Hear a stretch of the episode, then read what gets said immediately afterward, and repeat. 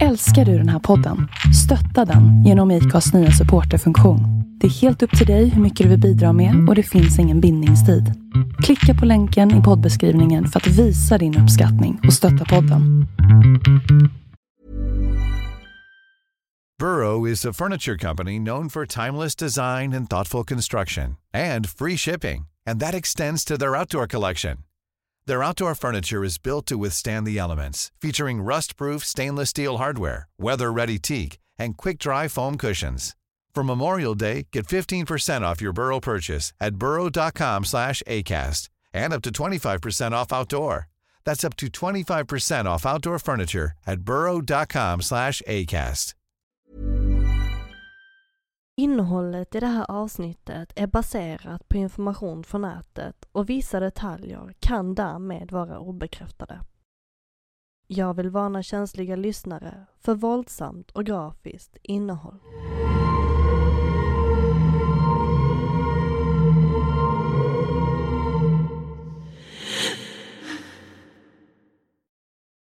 En ung J-pop-idol har hela livet framför sig med en lovande karriär som artist i Japan. Först slog hon igenom via J-pop-gruppen AKB48 och gjorde även succé i tv-rutan som skådespelerska.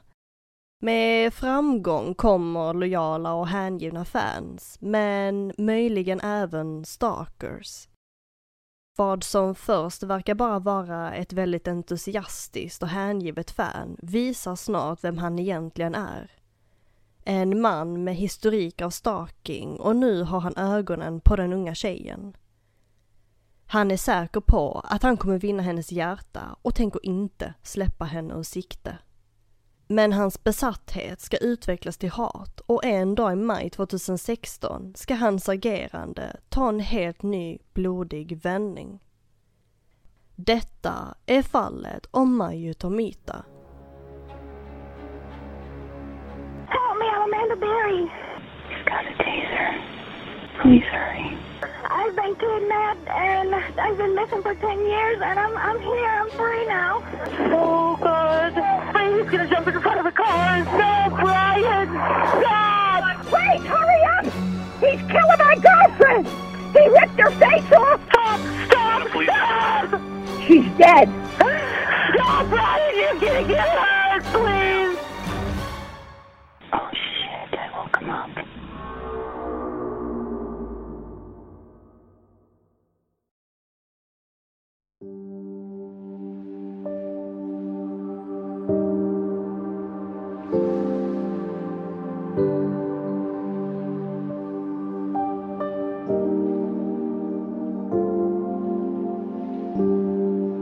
Det finns lite olika uppgifter om när Mayu Tomita är född. Vissa källor menar att hon är född den 25 januari 1993 och andra hävdar att hon föddes den 12 oktober 1995 i Kagawa, Japan. År 2007, när Mayu är i tonåren, går hon med i musikgruppen AKB48 och blir en slags trainee.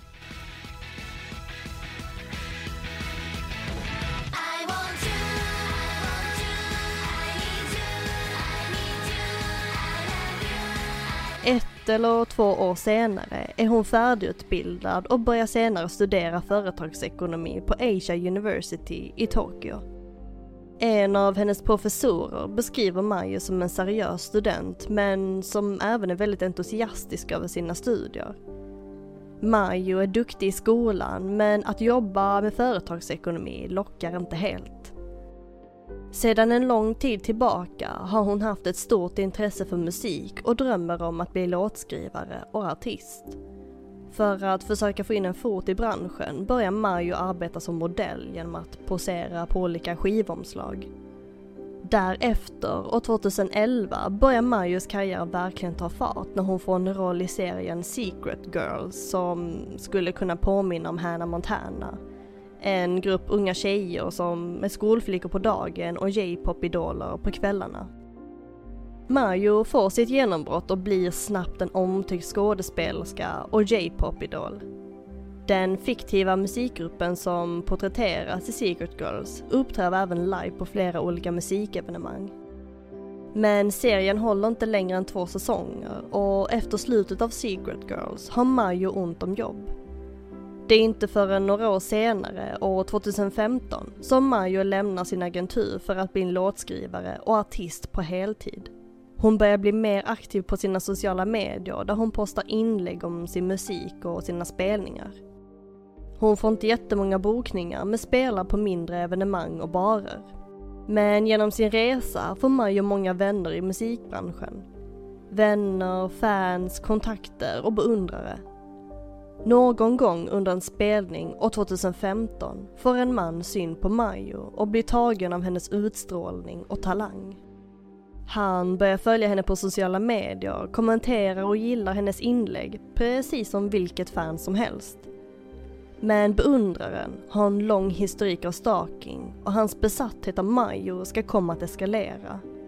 Beundraren, som snart blir en farlig stalker, heter Tomohiro Iwasaki.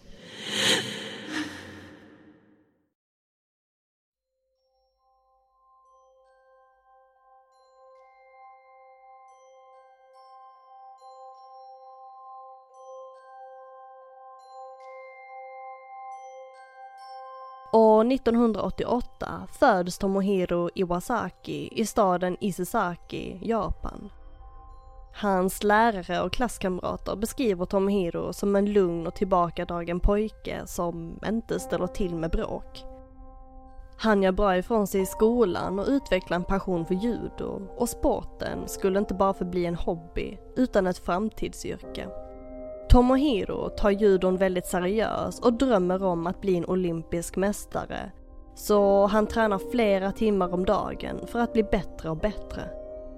Tomohiro blir så småningom så pass bra att han vinner flera tournament och får även möjlighet att möta den framgångsrika judomästaren Ryunosuke Haga.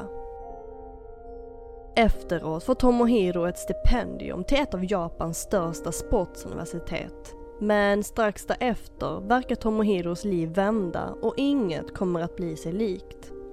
Det sägs att när Tomohiro började dra sig undan från samhället, sina vänner och familj, att han hade då en odiagnostiserad depression. Bara efter några månader på high school hoppar Tomohiro av på grund av att han inte lyckas få några vänner och är utfryst av klassen.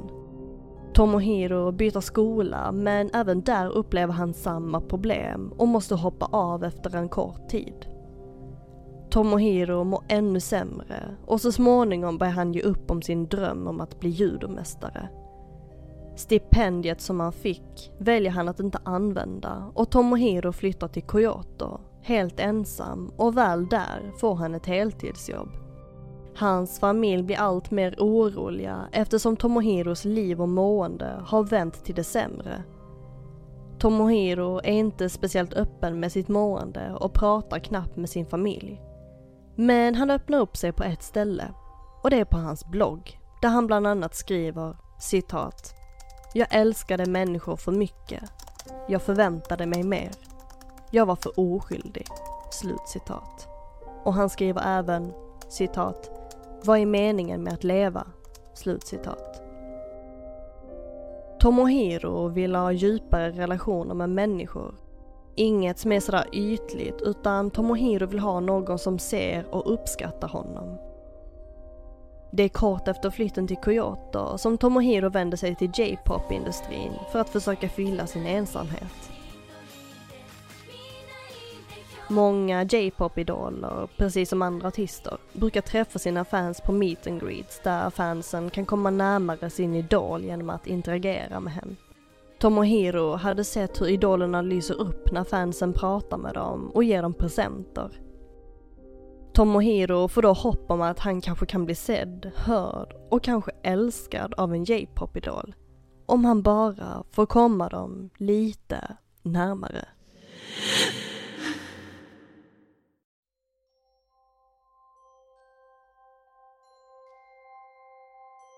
Tomohiro går på flera meet and greets hos flera J-pop-idoler och känner sig för en gångs skull uppskattad, sedd, hörd och kanske till och med älskad. Detta gör att Tomohiro utvecklar en form av besatthet av vissa kvinnliga idoler. Efter meet and greetsen har Tomohiro fått för sig att han etablerat en personlig relation med idolerna. Tomohiro spenderar timmar framför datorn där han bevakar idolernas varje steg och postar långa inlägg på sin blogg om idolerna. Men att skriva om idolerna och bevaka dem online räcker inte. Det känns inte personligt nog och han blir inte sedd om han gömmer sig bakom sin datorskärm. Tomohiro börjar då staka några kvinnliga idoler genom att skicka oönskade presenter och kärleksbrev som senare blir obesvarade, vilket kränker Tomohiro.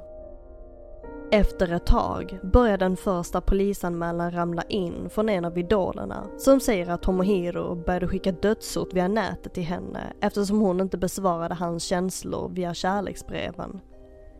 Polisen ska då ha bett Tomohiro komma ner till stationen för ett förhör, men han dyker aldrig upp så anmälan avskrivs.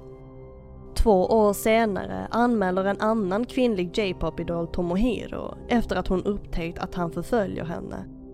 Men precis som förra anmälan läggs även denna ner och varför vet man inte.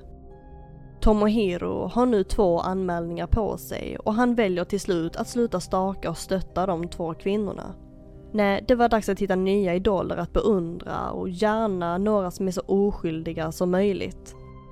För Tomohiro hade en besatthet av att kvinnor ska vara, inom citattecken, rena och oskyldiga. Men trots det så sexualiserar Tomohiro kvinnor på sin blogg och när hans idol, skådespelerskan Ai Hashimoto, uttrycker att hon tycker om att kolla på porr blir Tomohiro rasande. Han skriver ett långt blogginlägg om hur fel det är att kolla på porr och specifikt att, citat, kvinnor som deltar i porr borde bara begå självmord, slutcitat. Men Tomohiro är själv inte helt oskyldig.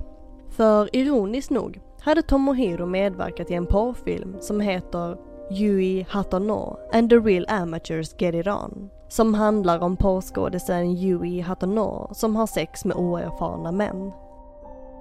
Tomohiros medverkan i filmen ger honom hans första närhet och sexuella upplevelse med en kvinna. Men medverkan i filmen fyller inte hans ensamhet och längtan efter att ha en trogen partner. Enligt inlägg på hans blogg menar Tomohiro att han försökt träffa kvinnor på nätet via datingsidor men ändå inte lyckats hitta en partner. Tomohiro reflekterar över varför kvinnorna avfärdat honom och han inser då att han kanske satt ribban för högt. De flesta kändisar som han stakat är väldigt kända personer och kanske borde Tomohiro istället fokusera på mindre kända idoler. Han vänder sig då till Underground Idol som innefattar mindre kända J-pop-idoler och grupper som ännu inte slagit igenom. Det är då han får upp ögonen för avsnittets huvudperson Mayu Tomita som han snabbt faller för. Så pass att han reser från Kyoto till Tokyo för att träffa henne. Tomohiro skickar och lämnar över olika gåvor och brev till Mayo som hon gladeligen tar emot, antagligen för att visa uppskattning och för att vara snäll. Tomohiro uttrycker på sin blogg hur mycket han avgudar Mayo och vill gifta sig och skaffa barn med henne. Så den 17 januari 2016 ska Mayo spela på en italiensk restaurang och Tomohiro har då köpt en dyr klocka och några böcker som han lämnar över till Mayo och friar till henne. Hon tar emot gåvorna och tackar så mycket men såklart nekar hans frieri. Istället ber hon honom att följa henne på Twitter för att få mer uppdateringar om hennes liv, vilket glädjer Tomohiro. Men det han inte verkar förstå är att Twitter är en stor social plattform och inte någon privat chattapp som exempelvis WhatsApp. En överlycklig Tomohiro startar upp sitt konto dagen efter och börjar följa Mayo och även hennes vän Riko Matsumara. Han tweetar dem båda i hopp om att de ska svara och en av dem gör det. Men det är inte Mayo, utan Riko. Hon följer honom tillbaka, vilket ger Tomohiro en självförtroendeboost. Men Riko vet inte riktigt vem Tomohiro är och hans stalker-historik. Men Mayo däremot känner sig obekväm med Tomohiros beteende mot henne så hon distanserar sig mer från honom. Hon följer inte honom tillbaka eller svarar på hans tweets. Dagarna går och Tomohiro försöker desperat att få tag på Mayo genom att tweeta henne flera gånger om dagen. Hans tålamod börjar ta slut och hans tweets börjar bli mer oroväckande. Han skriver citat din brist på svar är en ond handling. Slutcitat. Och citat. Beundran kan lätt omvandlas till hat. I vanliga fall brukar jag gilla Mario. Slutcitat. Några dagar senare tweetar Mayo en bild på henne och Rico som är på en restaurang och dagen efter det avföljer Rico Tomohiro och gör sitt konto privat. Tomohiro förstår direkt att Mayo måste ha pratat illa om honom till Rico och detta gör Tomohiro rasande. Han börjar spamma Majos och Rikos konton med ilskna tweets som bland annat citat ät Riko. Att ta bort dina följare betyder att du hatar dem. Majo Tomita har inget med detta att göra. Slutcitat. Och citat ät Mayo. Sa du något till Riko? LOL. Slutcitat. Tomohiro kan inte förstå hur han har blivit avfärdad av ännu en idol som han har gett så mycket dyra presenter och tid till. Tomohiro tänker att Mayo har blivit en bortskämd och högfärdig person och hans en gång beundran för Mayo går över till hat. Han börjar spamma hennes Twitterkonton med hotfulla meddelanden som citat dö, dö, dö, dö, slutcitat. Och meddelandena går upp mot 400 per månad. Mayo får nog och vill försöka göra sig av med Tomohiro en gång för alla. Hon hade aldrig bett om gåvorna och bestämmer sig för att returnera dem till Tomohiro. I april 2016 skickar hon tillbaka den dyra klockan och några böcker som Tomohiro hade gett henne på den italienska restaurangen. Men när Tomohiro får tillbaka paketet gör det inte honom gladare. Han tweetar henne igen och säger att hon har förödmjukat honom och att han vill i så fall ha tillbaka alla presenter han någonsin gett henne. Men den tweeten svarar hon aldrig på. Kort Hey, I'm Ryan Reynolds. Recently, I asked Mint Mobile's legal team if big wireless companies are allowed to raise prices due to inflation. They said yes. And then when I asked if raising prices technically violates those onerous two year contracts, they said, What the f are you talking about, you insane Hollywood ass? F- So to recap, we're cutting the price of Mint Unlimited from $30 a month to just $15 a month. Give it a try at mintmobile.com slash switch. $45 upfront for three months plus taxes and fees. Promo for new customers for limited time. Unlimited more than 40 gigabytes per month. Slows. Full terms at mintmobile.com. Everyone knows therapy is great for solving problems, but getting therapy has its own problems too, like finding the right therapist, fitting into their schedule, and of course, the cost. Well, BetterHelp can solve those problems. It's totally online and built around your schedule. It's surprisingly affordable too. Connect with a credentialed therapist by phone, video, or online chat, all from the comfort of your home. Visit betterhelp.com to learn more and save 10% on your first month.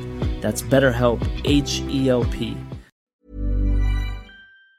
efteråt lägger hon upp en bild på ett gulligt sugrör och skriver citat. En leksak på ett sugrör. Jag vill samla allihopa. Slutcitat. Vilket Tomohiro kommenterar citat. Förlåt, men du kommer vara död då. Så känn dig lugn. Slutcitat. Till slut blockerar Mayo Tomohiro, men det stoppar inte honom från att fortsätta terrorisera henne.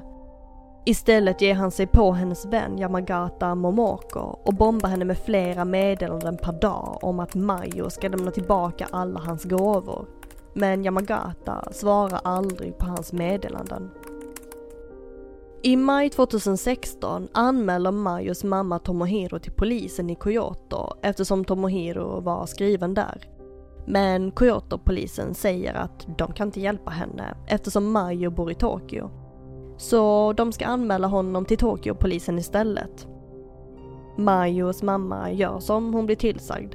Den 9 maj 2016 hamnar anmälan hos Tokyopolisen och Mayo tar till och med med sig över 70 stycken prints på hotfulla meddelanden som Tomohiro skickat.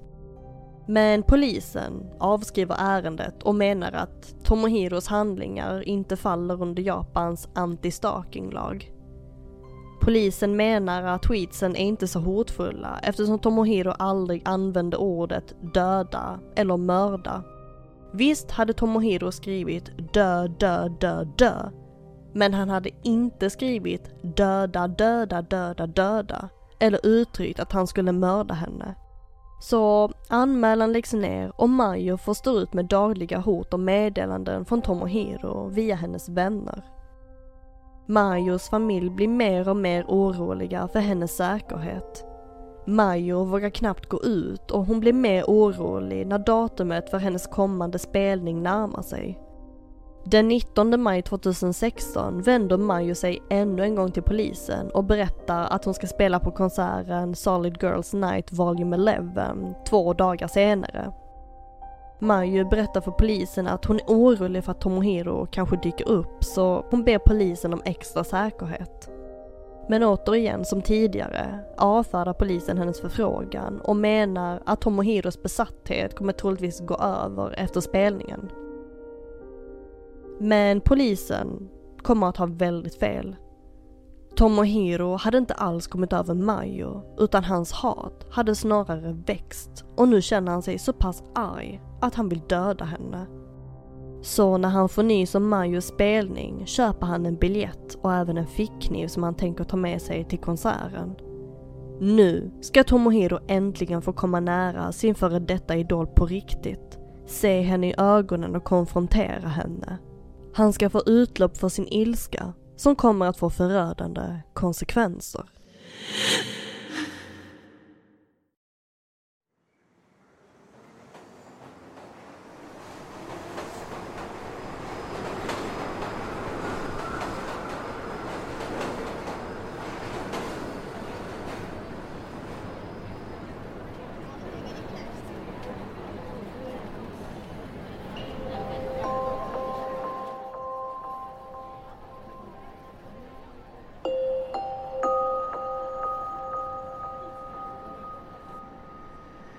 Det är den 21 maj 2016 när Mayo ska spela på konserten Solid Girls Night Volume 11 i Tokyo. Tomohiro tar tåget från Kyoto till Tokyo för att gå på spelningen och han åker rätt tidigt på morgonen. Han tror att Mayo ska ta tåget in till spelningen så han väntar utanför stationen i timmar samtidigt som han tweetar. Han skriver bland annat citat. Det är vanligtvis skam, inte motivation som driver en person till att göra något. Slut citat. Flera timmar senare, klockan 17.00, anländer Mayo till stationen och börjar gå mot spelningen. Tomohiro följer henne på distans, ända upp till byggnaden. Precis innan Mayo ska gå in stoppar och konfronterar Tomohiro Mayo. Han försöker få Mayo att förklara varför hon inte har lämnat tillbaka presenterna och Mayo hittar på någon ursäkt och försöker ta sig därifrån. När hon kommer en bit bort från Tomohiro tar hon upp mobiltelefonen och ringer larmcentralen. Men innan Mayo hinner säga någonting överfaller Tomohiro henne och hugger Mayo och skriker citat dö, dö, dö, dö. Slutcitat. Samtalet med polisen pågår under hela attacken men larmcentralen spårar inte Majos telefon utan skickar en patrull hem till hennes adress istället. Men när attacken pågår ser och hör flera vittnen vad som sker och ringer larmcentralen. När polisen anländer till platsen kort därefter hittar de Majo knappt vid medvetandet. De upptäcker att hon har blivit huggen cirka 61 gånger över hela kroppen. Mayo förs snabbt till sjukhuset där hon får en hjärtattack och hamnar i koma. Tomohiro däremot befann sig fortfarande på brottsplatsen när polisen kom och han grips direkt. På polisstationen under förhör är Tomohiro lugn och visar inga som helst tecken på ånger. Han erkänner brottet men säger att han inte är skyldig Mayo en ursäkt. Tomohiro menar att det var Mayo som drev honom till vansinne när hon inte lämnade tillbaka hans presenter. Tomohiro ser sig själv mer som ett offer än Mayo och erkänner att han hade planerat att mörda henne den dagen.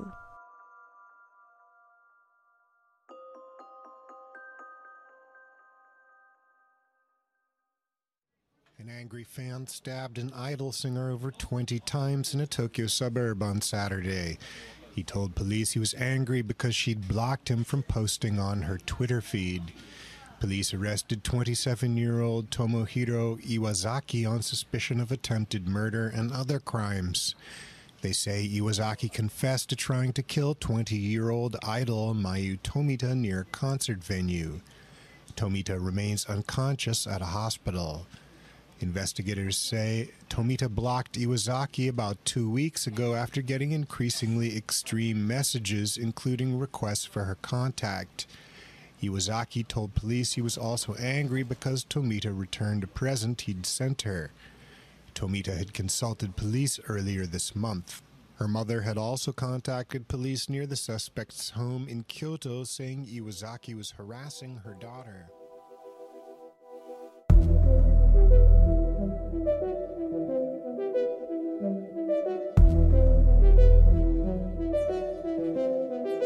Efter två veckor vaknar Majo mirakulöst ur koman och det visar sig att knivhuggen missade hennes organ. Men hon fick stora skador över hela kroppen, problem med synen och behöver gå på rehabilitering och även göra flera rekonstruktionsoperationer. Trots traumat från mordförsöket är Majo bestämd på att skapa rättvisa. Hon hjälper polisen i utredningen och medverkar under rättegången. Den 23 februari 2017 drar rättegången igång mot Tomohiro Iwasaki och Mayo redogör sitt vittnesmål. Flera i rätten bevittnar att Tomohiro skrattar och skriker citat Döda mig då, du kan inte döda mig. Slutcitat. Tomohiro döms till 14 och ett halvt års fängelse för övergreppet på Mayo. Hans dom upprör hela landet som kritiserar rättssystemet och polisens agerande genom det hela. År 2019 stämmer Mayo Tokyo-polisen för oaktsamhet och passivitet. Hon lyfter fram att flera andra stalkingoffer har råkat illa ut och att myndigheter och staten inte då agerat rätt. Marju hoppas på att hennes fall och uttalande ska få politiker att tänka om och ändra anti-stalkinglagen i Japan. Just den lagen är rätt så problematisk. År 2000 dog tjejen Shiori Ino efter att en man stakat henne. Shiori hade flera gånger rapporterat till polisen att hon blev förföljd, men på den tiden tyckte inte polisen att, att följa någon räknas som stalking. Kort efteråt mördas Shiori och anti-stalkinglagen införs som förbjuder fysisk förföljning. Men år 2013 mördas Miyoshi Roihei efter att ha blivit stalkad via mail. Miyoshi hade, precis som Shiori, meddelat polisen att hon blivit trakasserad och hotad via mail. Men precis som tidigare säger polisen att det inte finns någon lag som förbjuder stalking via mail. Polisens ignorans och passivitet resulterar i Miyoshis mord. Och 2016 när Mario blir trakasserad av Tomohiro menade då polisen att hans agerande inte faller under anti-stalkinglagen eftersom Tomohiros meddelanden skedde via sociala medier och inte via mail. Men efter Marios uttalande och stämning av Tokyo-polisen ändrar regeringen lagen för anti-stalking. Numera innefattar den lagen all form av trakasserier fysiskt och online. Polisen bad även om ursäkt till Mayo för hur de hanterat hennes fall, men ursäkten kommer lite för sent. Idag lever Mayo fortfarande med ärr och svårigheter för att kunna leva ett normalt liv. Hon kan inte äta eller sjunga som hon brukar och kan inte heller spela gitarr. Dessutom så lever Mayo med sömnlöshet och PTSD.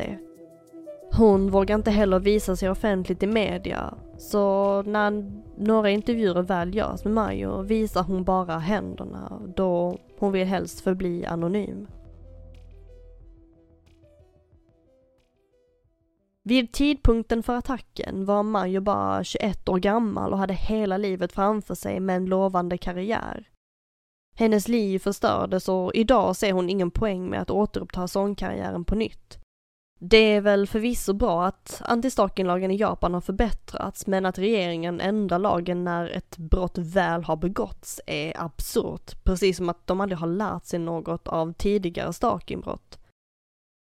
Tomohiro har nu tjänat fem år av sin tid och det är beräknat att han ska släppas fri år 2031.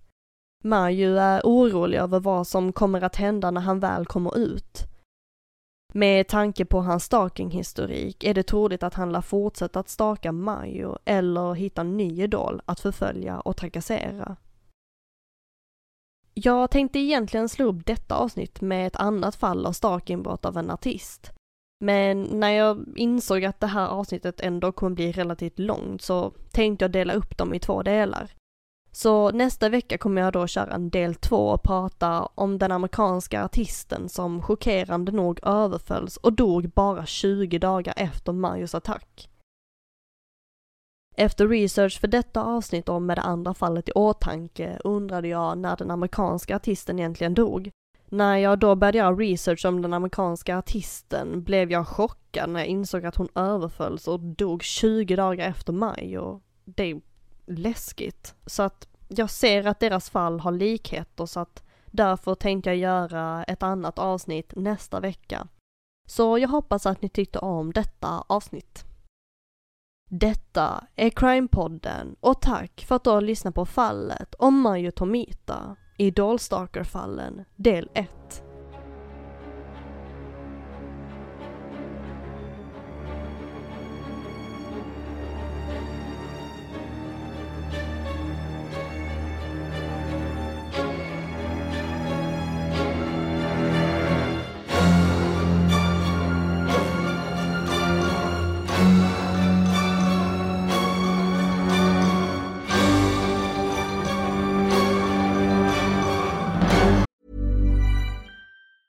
Hey, it's Danny Pellegrino from Everything Iconic. Ready to upgrade your style game without blowing your budget? Check out Quince. They've got all the good stuff shirts and polos, activewear, and fine leather goods, all at 50 to 80% less than other high end brands. And the best part? They're all about safe, ethical, and responsible manufacturing. Get that luxury vibe without the luxury price tag. Hit up quince.com slash upgrade for free shipping and 365 day returns on your next order. That's quince.com slash upgrade.